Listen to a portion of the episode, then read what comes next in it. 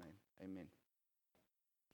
Okay, we are in the book of Acts. For those of you who have not been here, let me give you just a minute or two um, oversight as to or review of what has uh, transpired in the book of Acts, chapter 1. We see that Jesus is ascending back to heaven. He's got his disciples with him. He's, he's 11, and he, he tells them, Okay, what I want you guys to do is I want you to just go wait in Jerusalem because he says we are going to, um, you guys are going to reach the ends of the world the kingdom of God will be established, um, and I'm going to send you power from heaven. The Greek word is dunamis, which is basically dynamite. God is saying to these guys, I'm going to give you dynamite, and you're going to go throughout the world and you're going to take it over. You're going to take over the world. You're going to establish an empire like um, Russia is trying to do with Ukraine to take over that territory uh, God says, I want to take over every nation of the world. In Colossians chapter 1, I think it's verse 23, Paul writes uh, about 30 odd years later, and he says the following He says, The gospel has been proclaimed to every creature under heaven. Now, maybe he meant it in his mind, maybe in his world, that's how he understood it, or literally, the gospel has spread throughout the whole world. Now, you can make of that what you want to. So, these guys did it well. They spread the message of Jesus Christ through the whole known world without Facebook, WhatsApp, the internet, pamphlets, 4x4s, Jeeps, Porsches, none of that. No emails. That's incredible. How did they do it? They did it through the power of the Spirit of God, the dunamis, the power of God. Um, then we see at the later on in, ch- in chapter one, these guys are busy waiting, and Peter realizes we need to fill the position of Judas because Judas betrayed Jesus and he hung himself. Right? Uh, we need to choose somebody else. They cast lots. Matthias is chosen. Now there's 12 disciples. They're sitting in Jerusalem. They are waiting, and boom, a sound comes from heaven that sounds like a mighty rushing wind. It fills the house where the apostles were. And they started speaking in different languages, tongues. The people in Jerusalem from all over the world. We, we had a map on here last week and the week before. People from all over the world were in Jerusalem. And they heard these guys speak in their languages, which is a miracle. You can't be an American Englishman. You know what I've, I've picked up? People realize we've got an accent within one second. I couldn't believe it. Every time. You go put in, you put in gas, um, 50 bucks, please. Where are you from? So I go to the next uh, filling station and I say, 50. He picks it up in one word. Where are you from? It's incredible. So imagine some people who never leave the country. Okay, you know they never leave the country, and suddenly this person can speak in French or, or Zulu or Xhosa or something. It's an incredible, incredible miracle. And so last week we looked at that. We looked in um, not only at the speaking in tongues situation, but we looked at Peter's sermon. And Peter's sermon is an incredible sermon. It's the first gospel sermon ever on planet Earth. And Peter just says to these guys, these guys that's gathered by this house, right? Because they heard the sound, they heard them speaking in tongues, and all of this crowd of people is surrounding the house. Imagine it's like here, there's a the parking lot outside, is just full of people. And Peter stands up and he says, you, Some of you guys say these guys are drunk, that we are drunk. We're not drunk, it's nine o'clock in the morning. And then he starts preaching to them, he starts explaining to them. Do you remember the prophet Joel? He said this day would come. Do you remember David? You guys believe in the Psalms, and Peter then quotes two Psalms that refer back to the idea that somebody in the line of David would not decay in the grave. And then he tells them, hey, this guy, Jesus, you guys crucified him, you killed him. But God spoke about this and He said it would happen. So you, with the help of evil men, have nailed him to a cross. And in a sense, Peter is trying to explain what had happened. He's trying to explain what they've just experienced. And he tries to explain what this whole gospel is about. Now, before we go on with what happens then, I want to ask you a few questions. Do you believe that you are saved? This is a very important question tonight. Do you believe that if you die tonight, that you will go to heaven? Are you sure of that? And on what do you base your surety? On what do you base it? In other words, if you're sitting here tonight and you're saying, Well, I'm going to heaven, well, okay, how do you know that? How can you be sure about that? Because there are some people in the world, there are some theologians that says you can never be sure. The poor Muslim, he can never be sure. The Muslim can never be sure. He hopes that when he gets to his God that doesn't exist, that his God would say to him, You've done some better stuff than bad stuff. So because you did more good stuff than bad stuff, you're going to make it to heaven. Come in. Welcome. Some Christians believe very much the same thing. In actual fact, I would say most Christians believe the same thing. And maybe you're even sitting here tonight. And when I asked the question, do you know you're saved? You thought, oh, I wonder if I'm good enough. I wonder if I've done enough to get to heaven. What is it really that makes us assured that we are going to heaven when we die? What is it that we can do that assures us that we're going to heaven? Because there's a verse in the Bible, it's in 1 John chapter 5, I think it's in verse 14 where John writes and he says, I write these things that you may know that you have eternal life. In other words, it's not something that we should debate, it's something that we should know. Okay? So that's the first question I want us to think about. Secondly, do you think that it is petty for God to tell us to get baptized? Maybe for us it's not petty, but let me tell you this I've met many people who feel it's very petty. It's just water. I mean, what is the big deal about it? I mean, why would God, the creator of heaven and earth, say, hey, go dip yourself in water? How could that make any difference in whether I'm going to go to heaven or not? And then a third question is how do I get myself to repent when I don't want to? Let me explain that. Sometimes we know we're wrong. We know we're wrong. But sort of we don't want to accept it. We don't want to accept that when, when, when it sort of when it starts to dawn on us, okay, I might be wrong in this. I might be wrong in the way that I treated my child now. I might be wrong in the way that I did this relationship. I might be wrong in my in my my sin Yeah, I thought I was right, but I'm actually wrong. What how do you convince yourself that you need to repent? that you actually just need to accept it. Because generally we don't want to accept it. Okay, now with those questions in mind, that sort of gives you a, uh, don't know what, what the word is, uh, an appetizer of where we are going, an appetizer. All right, so Peter has preached this great sermon. He has told these people that the Holy Spirit has come down. That's a sign from God. He told him that you saw Jesus Christ and the miracles that he did. We tell you that we saw him raised from the dead. Joel prophesied about this. David prophesied about it. That's loads of evidence. This Jesus Christ is the one um, that the, the prophet spoke about. He concludes that sermon, therefore, let all Israel be assured of this God has made this Jesus, whom you crucified, both Lord and Messiah. That is a damning statement because he's saying to these people, You and God disagree. You thought that Jesus was nothing and he was a nobody and he was a person in rags.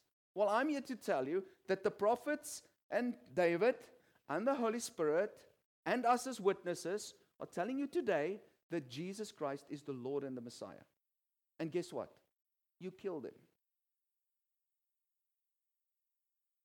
I remember uh, I had a girlfriend years before Alfreda. And I went to go visit her, and she had lots of kittens. And one of the dogs got hold of one of the kittens.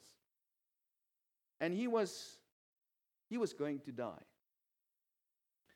And I remember the situation. This girl looked at me like for help. I'm trying to impress her, you know. I'm, I'm not a heart surgeon. I, I don't know how I'm going to fix this little kitten's lungs. And telling her it's probably going to die. And she's like, But can't you help it? like take it out of its misery. And I can never forget like having to to walk to the back of like a building and find a way to take this cat out of its misery. It was horrible. What it feels like to kill a little kitten, but knowing that it would just suffer. And there were no uh, veterinary guys close by and, and things like that. We had a similar incident with, uh, with, with the boys. We had, a, we had three of, we had two guinea pigs. Do you guys have that in America? I don't even know if you got guinea pigs. The guinea pig had a stroke. So it was just lying on its side. The one side of the body didn't want to work. And it was also the same thing. We marched to the corner of the yard. That's me and the boys. Afrida didn't go worth. and we take a spade worth and we're gonna we're gonna bury a, a grave for this little fella. And we get there. I thought this is going to be a wonderful experience for the boys to understand how life and death works. And I put the little I told them to look away when I when I unfortunately had to end this little beautiful creature's life. And the first thing that I think it was Micah said when he when he looked when I said it's done, he said, Was there lots of blood?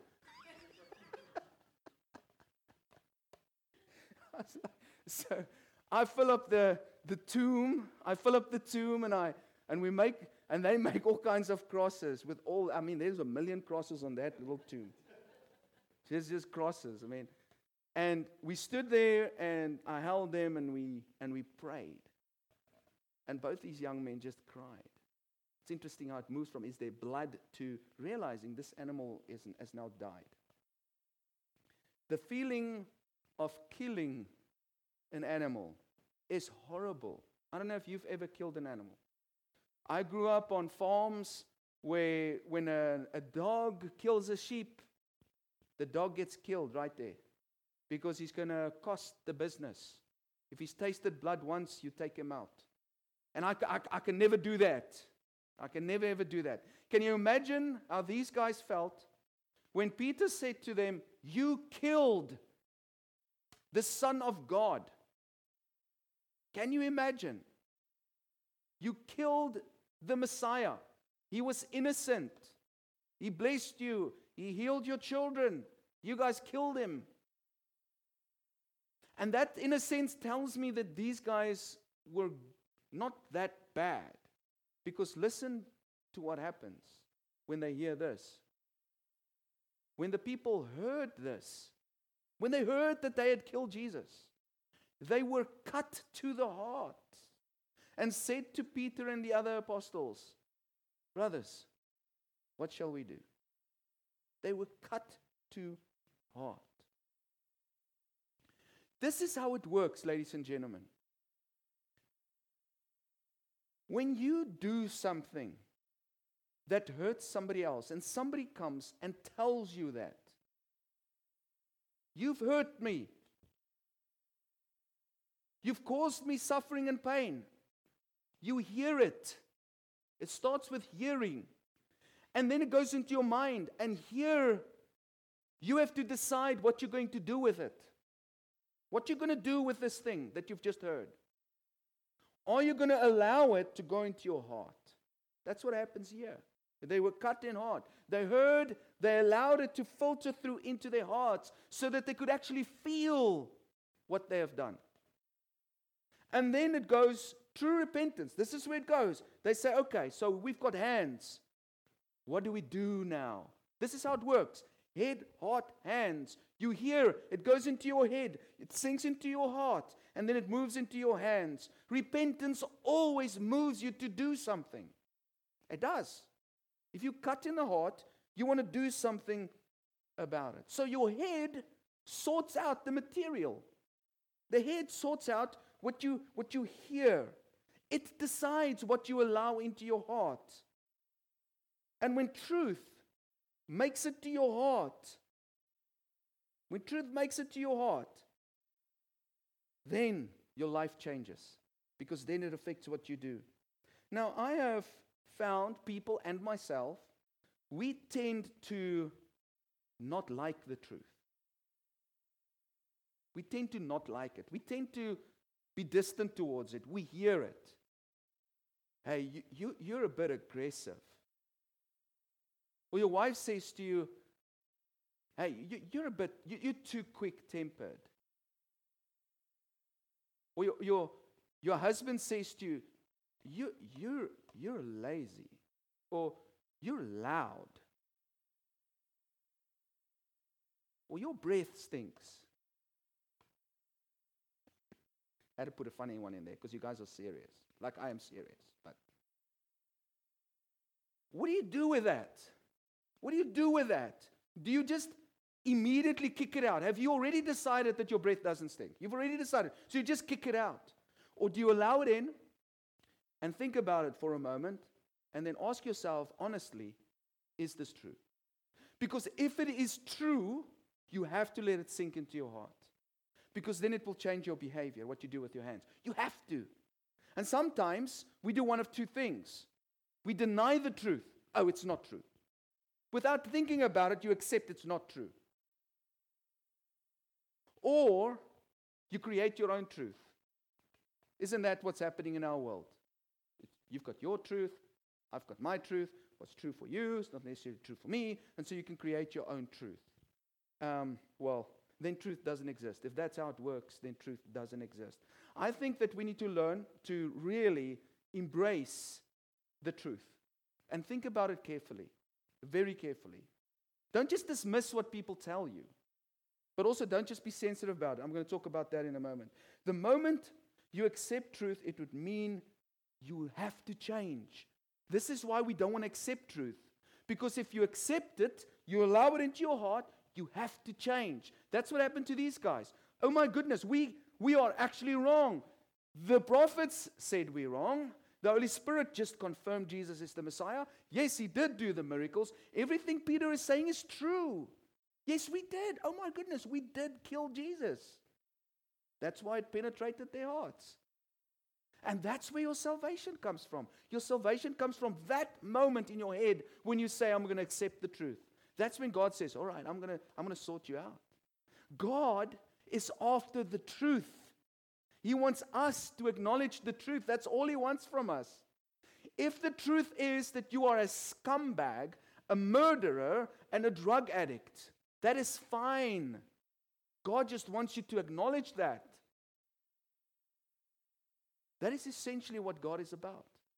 Because sometimes we think what God requires of me is to be a perfect person inside and out. No, what God requires of you is to acknowledge the truth. Acknowledge that you need a Savior, because without Him, you're going nowhere.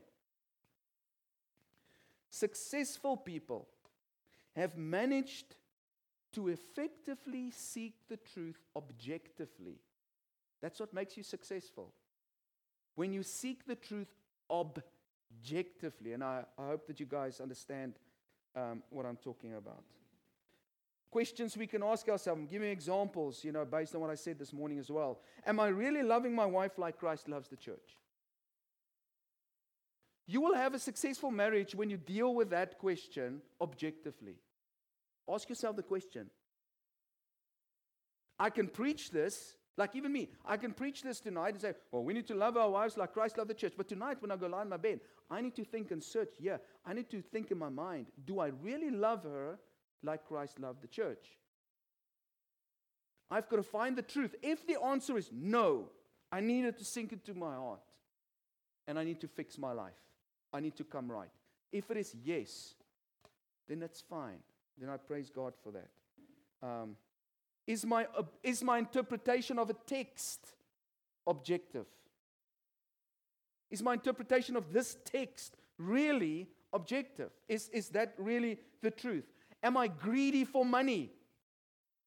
Or do I just love business? You gotta, you gotta like really search your own mind and your own heart. Who am I really? What's really the truth? Do I love money or do I just enjoy the business that I'm running? Someone asked me, um, this person said to me, Well, how would you feel if this was said about you? Or that was said about you? And I said, Well, I wouldn't be offended at all. This person's whole life falls apart because somebody said something. I said, I, I, I, it wouldn't mean anything to me. I said, it wouldn't me offend, it wouldn't offend me, it wouldn't hurt me. Um, and it, it, I think it came across as arrogant. Maybe it made him feel, feel like, okay, well, there's, there's something wrong with him. Um, and here's, here's the answer. Because if somebody says something about me, the first thing I ask is, or to me, the first thing I ask is, is it true? Because the only thing that matters to me is the truth. Wouldn't you say? Don't you think that's the only thing that matters? The truth. Well, what you just said to me or about me is not the truth. So I'm not going to let it bother me because it's not true. If what you're saying is the truth, I'm going to listen. I'm going to put it in my head. I'm going to mull it around. And if it's true, I'm going to allow it to sink into my heart and change me. Because then I need to change. So you only have one, you, one of two options. So, this thing of being offended the whole time, that's not of God. It's really not of God. If somebody says something that's not the truth, that's okay. It's what they say. Don't allow it to enter your life and hurt you and disturb your peace. The heart is the wellspring of life. You've got to protect it. You've got to make sure that this space here is filled with peace. We can't walk around and eh, eh, whatever people say affects us the whole time. And I see that sort of American society is like this. You better not say that. I, I, we went to go buy a game for the boys on the for the for the um, what do you call that thing? Nintendo Switch. And we get into the shop, and there's a lady behind the counter. And I say to her, Hi, madam, can you please help me? Alfreda's like, Don't say that. In America, you can't say to somebody, Hello, ma'am, or sir. You're not allowed to say gender stuff. I'm like, What? She's a woman. Then I looked at the other till, and I heard this guy speak. I've heard him speaking the whole time. It looks like a woman, dressed up in like woman clothes. And so that was the wrong place to say, hello, madam. So uh, in America, it's so, you've got to walk around on eggshells everywhere you go because you're going to offend somebody. But we are God's people. I think, yes, to, we need to probably be a little bit more sensitive. I need to be. I'm working on that. But I don't think us, God's people, need to be so easily offended. If somebody says something is not the truth, fob it off. Water on the back of a duck. It doesn't matter. It's not the truth. If somebody says something that is true, take it in, plant it in your heart, and ask yourself, what can I do? If somebody says you, you're offensive or, or what, and you feel it's maybe true, then say, okay, my brother, what can I do about it? How do you think I can fix this? And that way, you always keep it safe. That's what these guys are doing. They heard it, they were cut to the heart, and they said to Peter and the other apostles, Brothers, what shall we do? This is the key verse. I mean, this is what God wants us to hear. What shall we do? What can we do, God? And then we get to this famous Church of Christ verse. This famous Church of Christ verse. And I, I find it interesting how uh, the, the, other, the, other, the other oaks out there, the other denominations, they don't know what to do with this verse. They, they just don't know what to do with it. Oh, they try everything to get around it. Just for fun, I, I Googled, like, what does Acts 2.38 mean? And you must go read what these guys say. Like, they just, they just skip over this stuff. I mean, you can't get away from this in the Greek. There is no other interpretation of it. For those of you who don't know what it's about, let's read it. Peter replied, He said, Okay, you want to know what to do? This is what you need to do. Repent and be baptized. Every one of you, not just some of you, every one of you, in the name of Jesus Christ for the forgiveness of your sins, and you will receive the gift of the Holy Spirit. I ask you tonight, based on this, the first gospel sermon that ever existed, if I want my sins forgiven, what must I do? Is it difficult? I mean, is that hard to wrap your head around? You will be surprised how many people just fob this off. I don't know how they do it. I honestly, I don't know how they do it. And I wonder why it has developed into that. We call this, in Africa, we called it, you know, the one axe with the two 38s. One axe with the two 38s. Peter gives here the keys to the kingdom. He says, This is how you get into the kingdom. Remember, Jesus said to Peter, I'll give you the keys to the kingdom. Whatever you bind on earth will be bound in heaven. When Peter said these words, heaven agreed. Immediately, heaven agreed. Now people can come into God's kingdom. Repentance. I've shared this with you. I'll share it again so that it's clear what repentance is. I believe it's three things. When I was young, I used to go steal my, we used to go visit my grandmother by the, by the sea. It was the most wonderful times. Grandparents, all the grandparents here, you need to know how incredible you are to those little kids. You are their heroes. And grandmother used to bake us cookies, the most amazing cookies on the planet. I've yet to find them. And she would always put them in a metal container on top of the shelf in the kitchen. I don't know why she always put it so high. And I would go, two days, done. Middle of the night, I'd wake up. Chow those cookies. And then after three days, when grandma takes it down to give Opa or grand, grandpa some, some cookies with his breakfast, they'd be done. And she'd be very upset. Only one person could reach the top there my sister. I keep quiet. She climbs into my sister because I'm too small and too cute. I'm the boy. I mean, I'm not going to do stuff like that. Meanwhile, my tummy looks like that. So, if I want to repent, what must I do? I need to go first of all and I need to tell grandma, Grandma, it was me, not my sister. That's the first thing. It's confess. Yes, I'm wrong. Number one. Number two, Grandma, I will never eat the cookies that you've worked so hard for behind your back at night. I'll never steal your cookies again. In other words, I'm turning around. I won't do this again. Number three, Grandma, you know what? My mom gave me some pocket money. I'll go to the shop now and I'll buy the ingredients and bake new cookies. Won't taste as well, but I'll try. And the cookies will be replaced. That's true repentance. It's when you come to God and you say, Yes, Lord. Number one, you have to acknowledge that you're in sin. You have to acknowledge and say, Yes, I've been living a sinful life. I've been living with a woman that's not my wife. I've been having sex outside of marriage. I've been doing drugs. I've been drunk on the weekends. Yes, Lord, I am a sinner. You have to. You have to start there. Number two, Lord, I don't want to live this life anymore. Because when I look back, when I live this life this way, it all goes pear shaped. I want to live your way. And number three, you know what? The rest of my life, I'm just going to stop living for sin. I'm going to start living for you, not for me anymore. And then he says, baptism. Then you get baptized. So you repent, then you get baptized. And this is a physical thing that you do. And it happens in the public. This act demonstrates your faith and commitment. What happens out there? Give you a brief because I see I'm going on tonight. What happens out there briefly is that there are numerous scriptures, numerous, hundreds of scriptures that indicates to us that faith is the thing that we need. That faith is the thing that pleases God. That when Jesus comes back, is he going to find faith on the earth? We have texts like Ephesians chapter 2 that says we have been saved by grace through faith. And listen, and this is not of ourselves, but because of him. Then we go to Romans chapter 10 that says that if you believe in your heart and confess with your mouth that Jesus is Lord, you will be saved.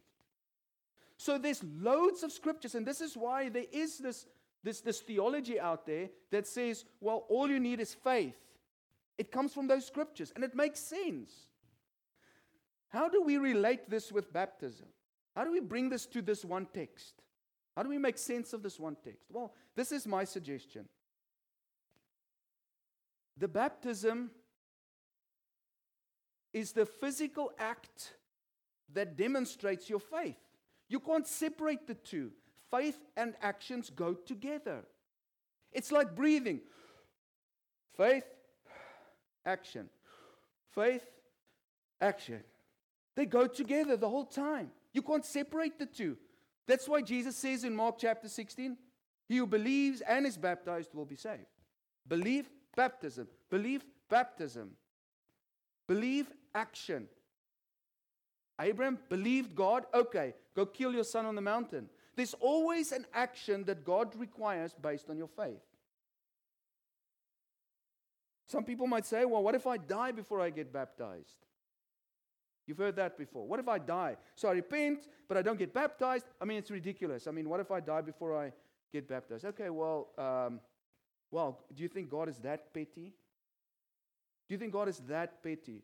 Oh, he's going to keep you out of heaven now because of that. Or maybe I should swap the question around. What if you don't die and you don't get baptized? What about that question? Well, it's not important. We just fob it off. You sure that you want to meet God after you've read this text and you refuse to get baptized? You want to meet God on these terms? What about the thief on the cross?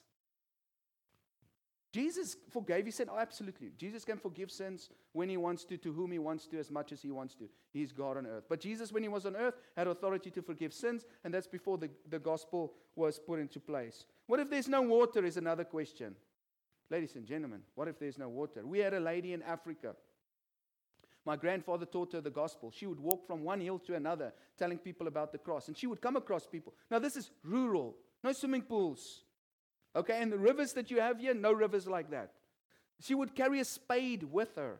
She would go down into the valleys. If she finds somebody that wants to be baptized, she would dig until it was deep enough, until that she could find enough water so that she could dip somebody in. Where you have humans, you have water. And then we find I mean, in this text, I heard a lady the other day, she said to me, based on this, do you think that there were literally 3,000, those 3,000 people that got baptized, they all marched down in a line down to the water to get baptized? Do you really think that? I mean, it's ridiculous, she would say.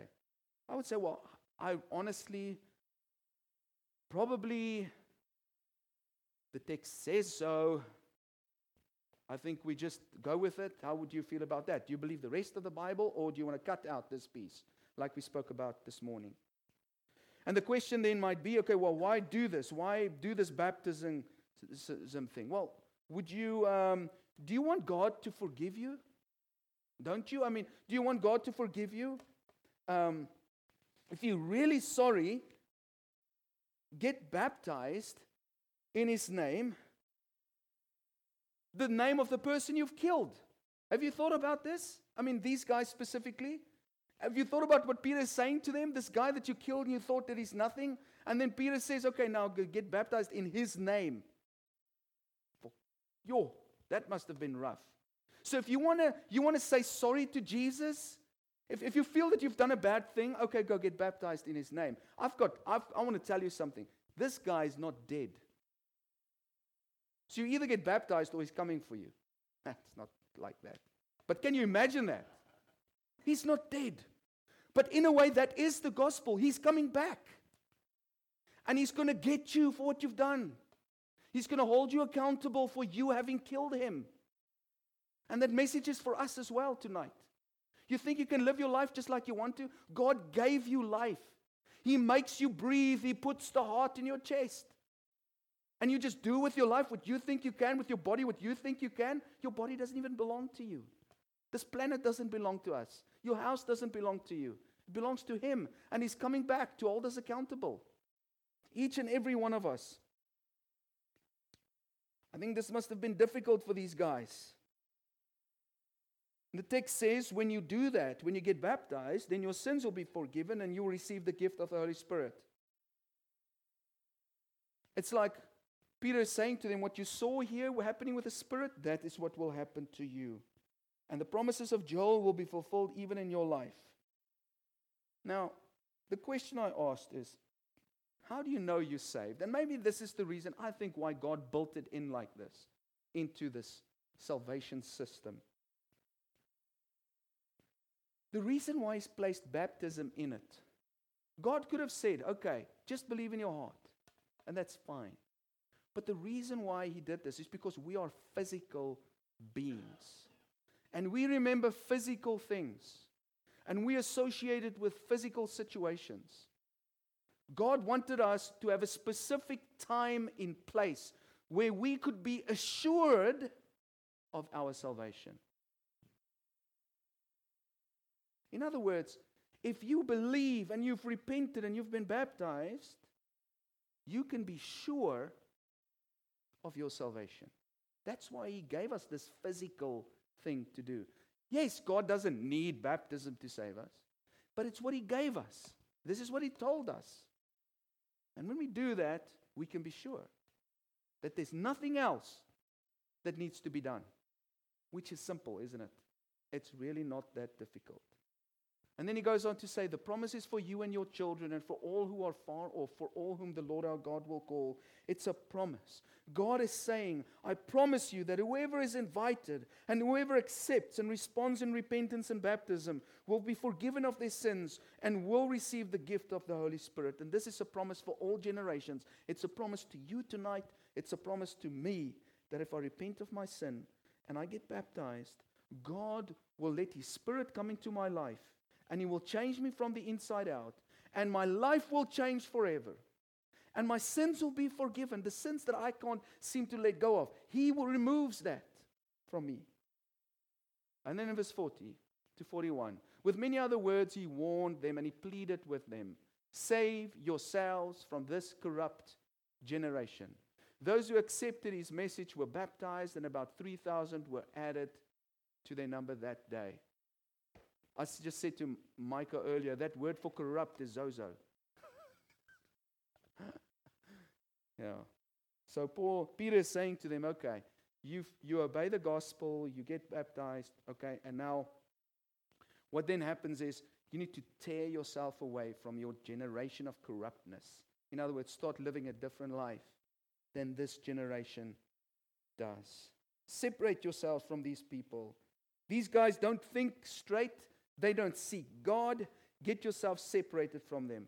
Many people in our little town are lost, ladies and gentlemen. They are lost. We have to separate ourselves from them, uh, obviously, in the correct sense. We never stop trying to influence them, but we don't become like them. And verse 41 actually says in the Greek, those who accepted his message were baptized. That, there in the Greek, it actually said they did it with pleasure. When your heart is truly cut, you know you're wrong, you will with pleasure do the right thing. So, ah, I didn't put a conclusion in. Bad PowerPoint guy. Three lessons. Godly sorrow brings repentance that leads to salvation and leaves no regret, but worldly sorrow brings death. The difference between Peter and Judas. Physical action, like baptism, confirms your inner faith to others and to God. That's where the significance of baptism comes in. It shows God you really believe, and it shows others you really believe. In Muslim countries, if you say you believe in Jesus, they say fine. When you get baptized, they reject you. Why? There's something about it. You've now done a physical thing in the presence of witnesses. They reject you. Even the Muslims do that. So the physical action shows people, okay, this guy really believes. It's like you're giving your all. It's like, it's like, okay, I believe you love the girl, but I only believe you really love her when you get married to her, Brock. Well done, bud. Good job. That's when you get married. That's when you be- really believe, okay, the guy loves her. The same with your baptism. And lastly, thirdly, baptism brings assurance of God's promise being fulfilled. If you want God to forgive you and you want His Spirit to live within you, there's only one thing you can do repent and be baptized. And people debate this. They say, well, uh, you know, the Spirit lives in this guy. Well, how do you know that? How do you know? And maybe that's a further discussion for another day.